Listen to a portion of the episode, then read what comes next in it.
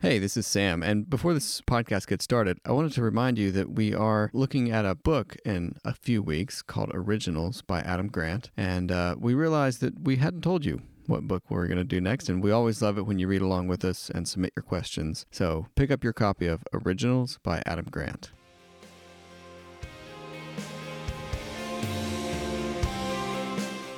Welcome to the Richard Blackaby Leadership Podcast helping people take their leadership to the next level.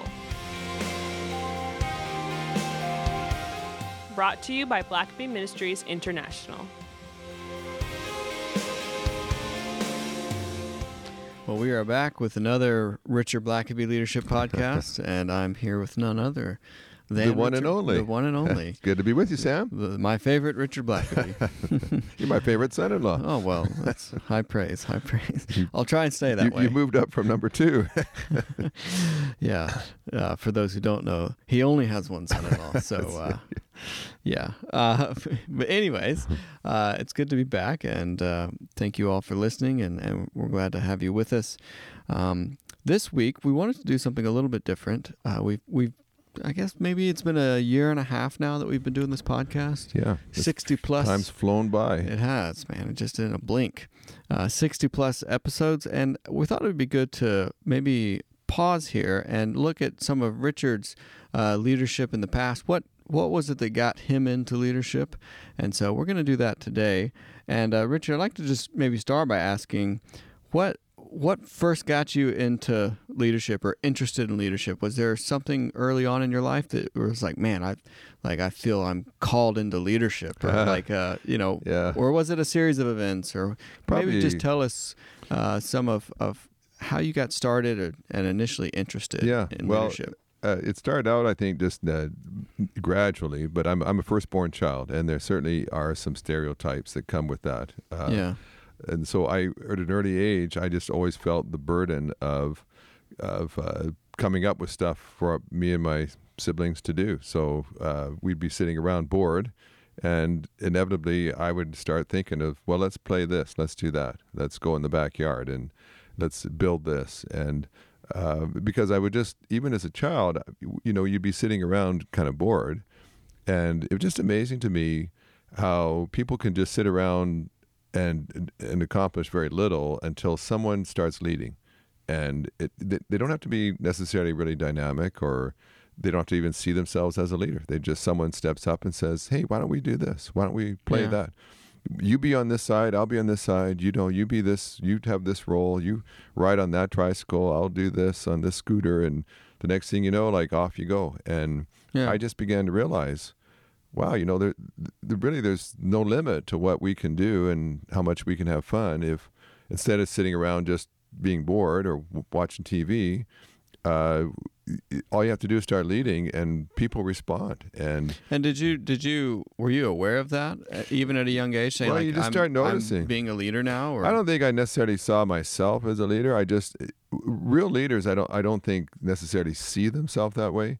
They just start leading you know they just yeah. they just fill in a, a, vacuum. And so i've i've often said i don't have to be the leader. I i i can I've been a committee member. I've served uh, as an employee in years past, uh, and I, and I'm happy to do that as long as I'm working under a leader.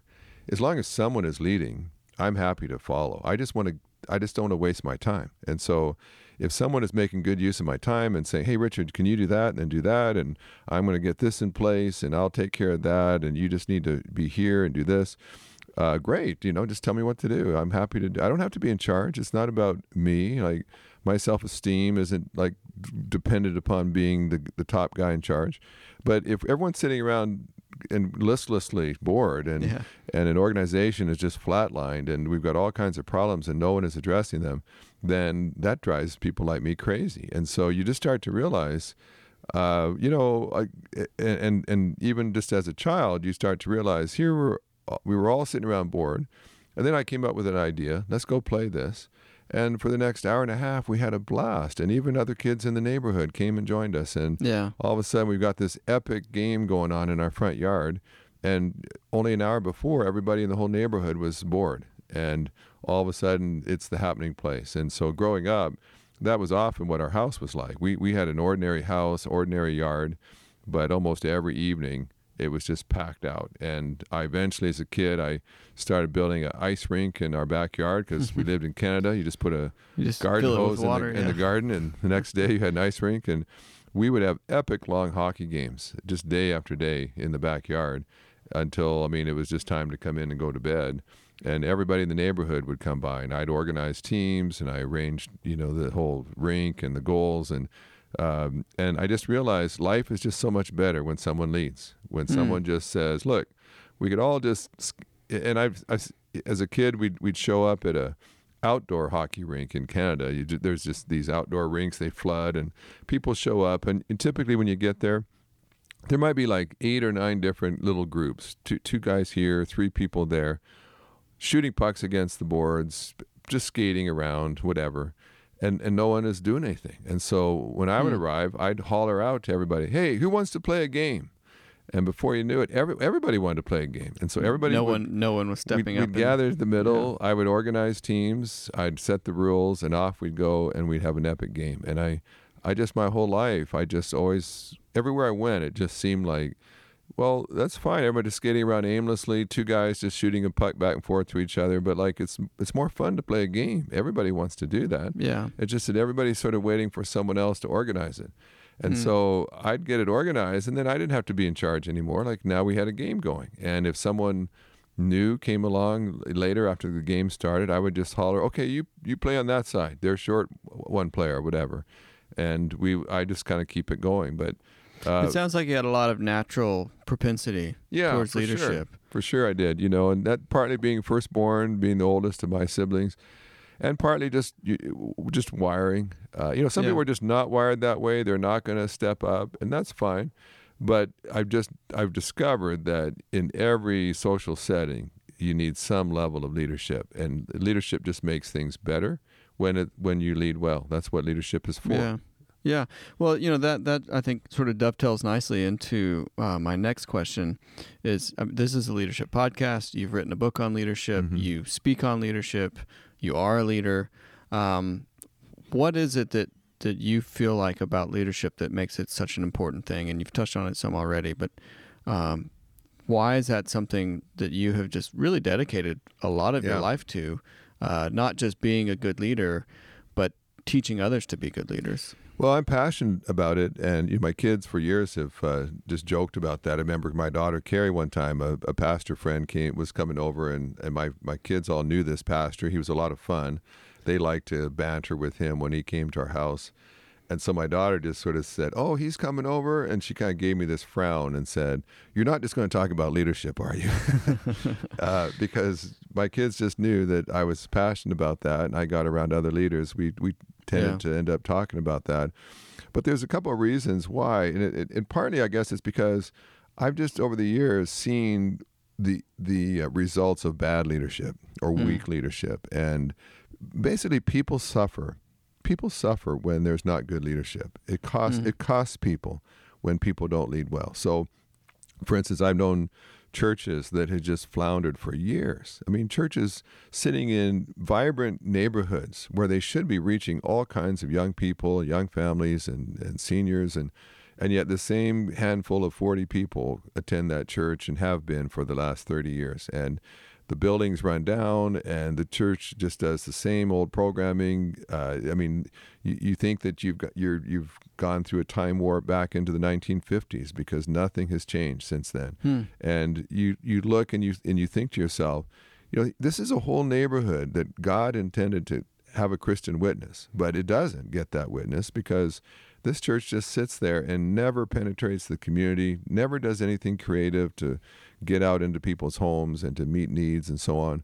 And so this community, this church is just aging out, and one day will probably die because it just it, the seniors that were left couldn't afford to keep the facility running. And you look at that and, and you just say, but it could have been so much more. Hmm. And sometimes you see a new pa like maybe the pastor retires or uh, he steps aside finally, and another pastor comes along with a vision, with energy, with uh, creativity, entrepreneurship, and starts trying new things. And before you know it, the church is packed out. And you'd say, well, this church has been here for years. Uh, all of a sudden, it's reaching people. People are becoming Christians. youth are getting programming now, and you think, well, well, what happened? Well, just simply different leadership, and. Hmm. I've seen it with businesses. There's lots and lots of business stories of businesses that just sort of just kind of moped along, just uh, not really doing much, uh, may, barely making profits, if any. And then all of a sudden they change management. And beforehand, everybody was making excuses why uh, it's just a real tough market and people, it Yeah. must be a recession, people are not, aren't spending money and uh, whatever. Uh, and then all of a sudden you get a new person with some new ideas. And all of a sudden it's the hottest item around. And and you realize, well, it, it was never the product; it was just leadership. The, this this business was just really poorly run, and so I've I've looked at that, uh, and I'd say as well, sometimes the greatest leadership role of all, as we've said before, is parenting, and they're they're when parents don't lead their families well. I'm I don't want to put all the blame on parents. Kids obviously make their own choices, but uh, but at the same time, I've been around some families where it was obvious there was a lack of leadership, uh, a lack of intervention, a lack of awareness. Things were going on in the in the kids' lives that the parents were just oblivious to, they uh, or they just weren't addressing, uh, or they just were not creatively addressing issues. They just I've got one way to parent. It's not. It's obviously not working on this child, but that's the only way I know how to parent. So that's that's what they're going to get. And so you again, you watch you watch people suffer because people aren't leading well. And what what drives me crazy is when leaders and we addressed this in a question that was submitted not long ago, but what what drives me crazy is when leaders just shrug their shoulders and say, "Well, I did the best I could," uh, or "That's what we've always done," and and and they just sort of take the they, they don't take the responsibility. It's like, well, I tried I tried something and it didn't work, so what else can I do? Uh, I call these people bureaucrats, not leaders. Hmm. Mm-hmm. Bureaucrats are always just trying to not take any blame. They, they just stay in their silo and say, "Hey, I'm just this is just my job. This is just what I do. If people don't like it, that's their problem. If if things don't get better, it's not my fault. I just did what I was told. I just did what I what was you know the the, the what I knew to do, what I've always done. And so, but leaders, that drives them crazy. A, a real leader does not just hold a position. Yeah. As I've said many times, real leaders solve problems. And so, when there's a problem, a leader tries something. If that doesn't work, they they try something else. They they bore down on the problem. They analyze the situation. They pray. They seek God's guidance. They they they they do whatever is necessary to finally find an answer, and they stay with it until things are better. And uh, I just so many times, I, I guess, what's made me so passionate about leadership is I just see a lot of people that are just kind of complacent leaders. They just they, they sort of just lope along, but they could be so much better. Yeah. And You know, it sounds like you really come at this from a uh, from a problem solving perspective, and not just a, you know, maybe I don't know if there was someone in your life early on that you really looked up to as a leader, um, as an inspiration, but it, it's almost more just the lack of that that Mhm. you've seen. That Yeah. it's, that's it's there's been this deficiency yeah. that has driven you to Well, you try know, fill I, that I- gap. of course, I grew up watching my dad, and I, my dad, you know, what certainly was the most influential person in my life growing up. But uh, it, it's not that he necessarily took me aside all the time and said, "Son, you know, you, God's called you to be a leader. Uh, Let me, let's talk through leadership issues." Uh, a lot of it was just watching him, and Yeah. And so on the positive side, and I've, you know, I've talked about this before, but, uh, but he but every job pretty well that my dad came to was in disarray was with death's door and he, he never went to an easy job an easy position. Sometimes he he'd come to a job where there were people actively campaigning for him not to have the job and um, and people that were opposing him every step of the way uh, or things were so uh, had declined so much that they weren't even sure they could afford to pay him anymore. But but every solitary place he ever left that place became the happening place. That that Yeah. became where the action was and everybody wanted to be a part of it and people were contacting him saying can i come work with you? because i've always wanted to be a part of something that was so dynamic and exciting. And so i, I just i was just on the front row as an oldest son just watching that. And so i saw i mean i just grew up watching what good leadership could do. Yeah, the And- difference that that would make. And then I watched, you know, what bad leadership could do. So I mean, you you could have a really good church that was thriving and doing well. The that pastor would move on to his next assignment, and the next pastor would come in and just basically kill the church. And Hmm. you'd think, well, that was such an exciting church. They had so many good people there. How could one leader come in and just shut things down so dramatically and devastatingly?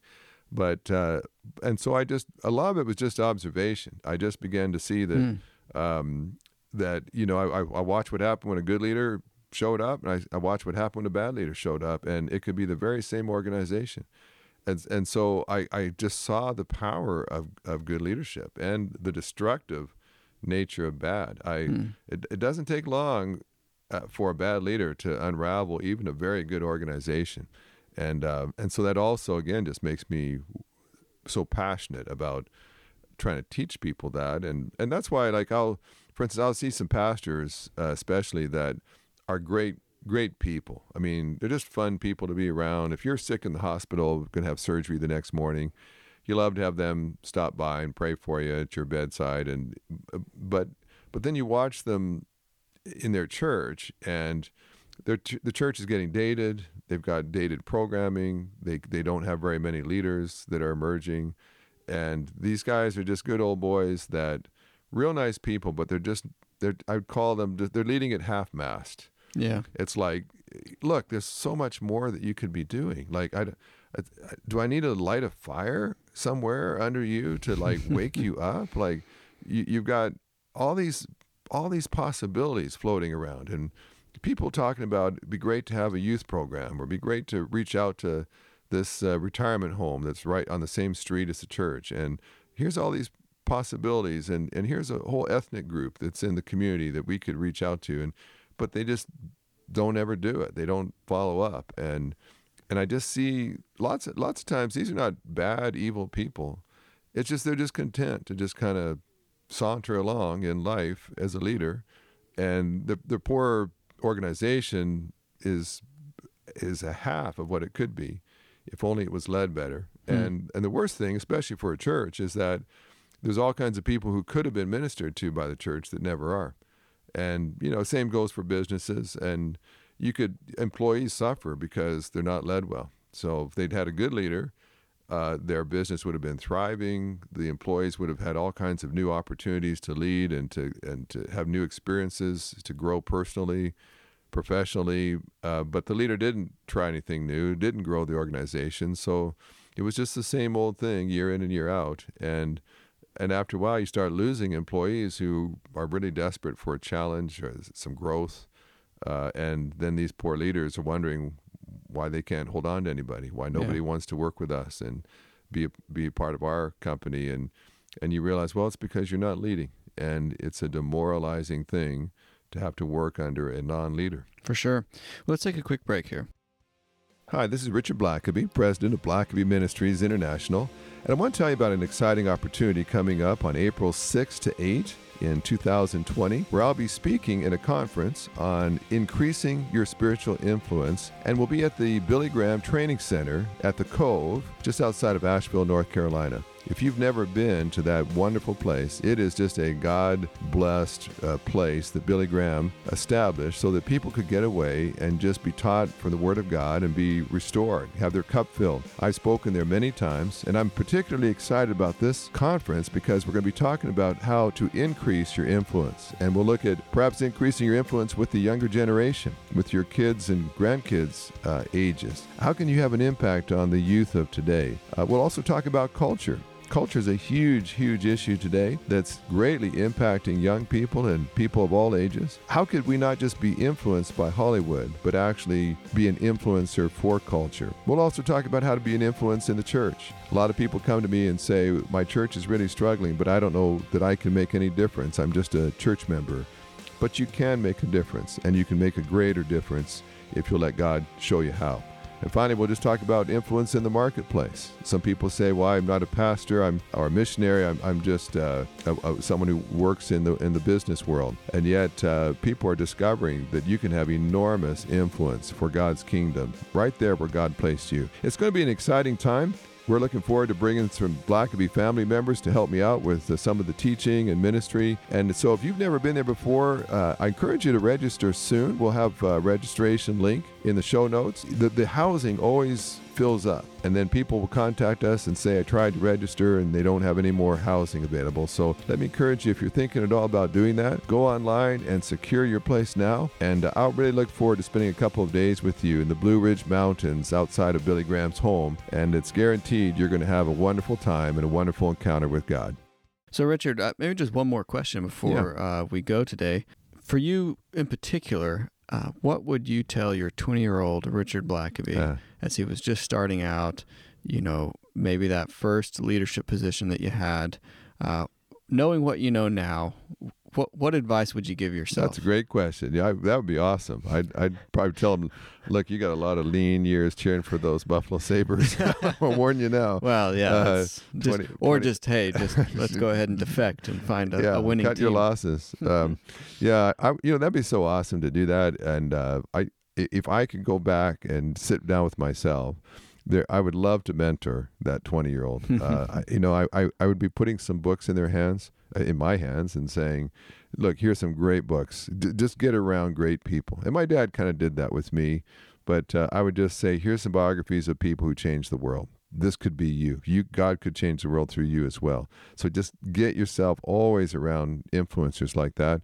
But a lot of things also just kind of came intuitively for me and just just by watching others and uh, it wasn't as systematic as maybe it could have been.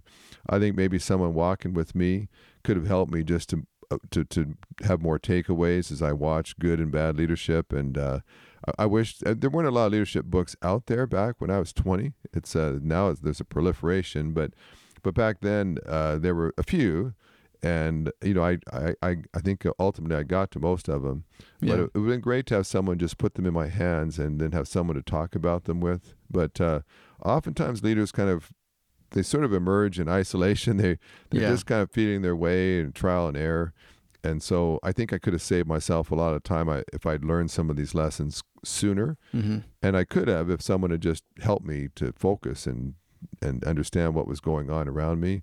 But uh, and so I, c- encourage people if you are a younger leader, especially, I you know I'm not necessarily big on like regular one-on-one mentoring, but but hey, when you get around some guy that really has a lot of experience and wisdom, take him to lunch at least. You don't have to meet with him every month or every week, but just get around people and just and ask lots of questions. Um, yeah. I, I, if I were 20 and I could talk to me now, uh, but I just would keep asking questions. I would just I would just keep pumping my me with, well, what about this? What about that? What what would you warn me about this, or what would you encourage me to do here? And uh, there's so much I could have just. I think I could have done so much more if I just known some of these things sooner. Mm. And so yeah, I, I so for our listeners, find some people like that and just and, and humble yourself enough just to ask, you know, even just, hey, I'm a 20 year old. What what what don't I know yet that yeah. I need to know? And right. then, then just be quiet. Let people tell you.